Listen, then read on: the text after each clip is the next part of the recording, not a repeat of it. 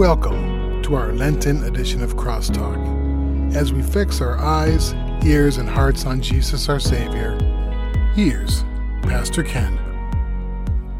Today's reading is from John 15, verses 14 and 15. You are my friends if you do what I command.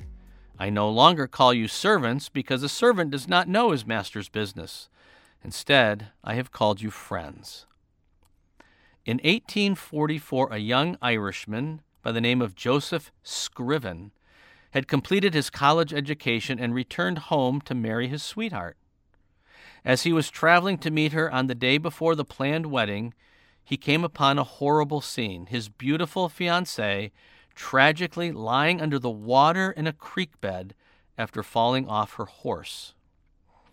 Later, Scriven moved to Canada and eventually fell in love again, only to experience devastation once more when she became ill and died just weeks before their marriage. For the second time, this humble Christian felt the loss of the woman he loved. The following year, he wrote a poem to his mother in Ireland that described the deep friendship with Jesus that he had cultivated by prayer through the hardships of his life. The poem was published anonymously at first under the title Pray Without Ceasing. Ten years later, however, he finally acknowledged this well loved text had been written by him and by his friend Jesus. In 1868, attorney Charles Converse set the text to a tune and renamed it What a Friend We Have in Jesus.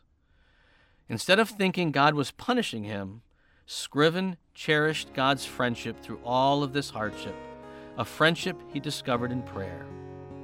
We pray that during this season of Lent, you discover that same friendship with Christ. Let's give a listen. What a friend we have in Jesus. All our sins and griefs to bear. And what a privilege carry everything to God in prayer. What a peace we often forfeit. Oh, what needless pain we bear. All because we do not carry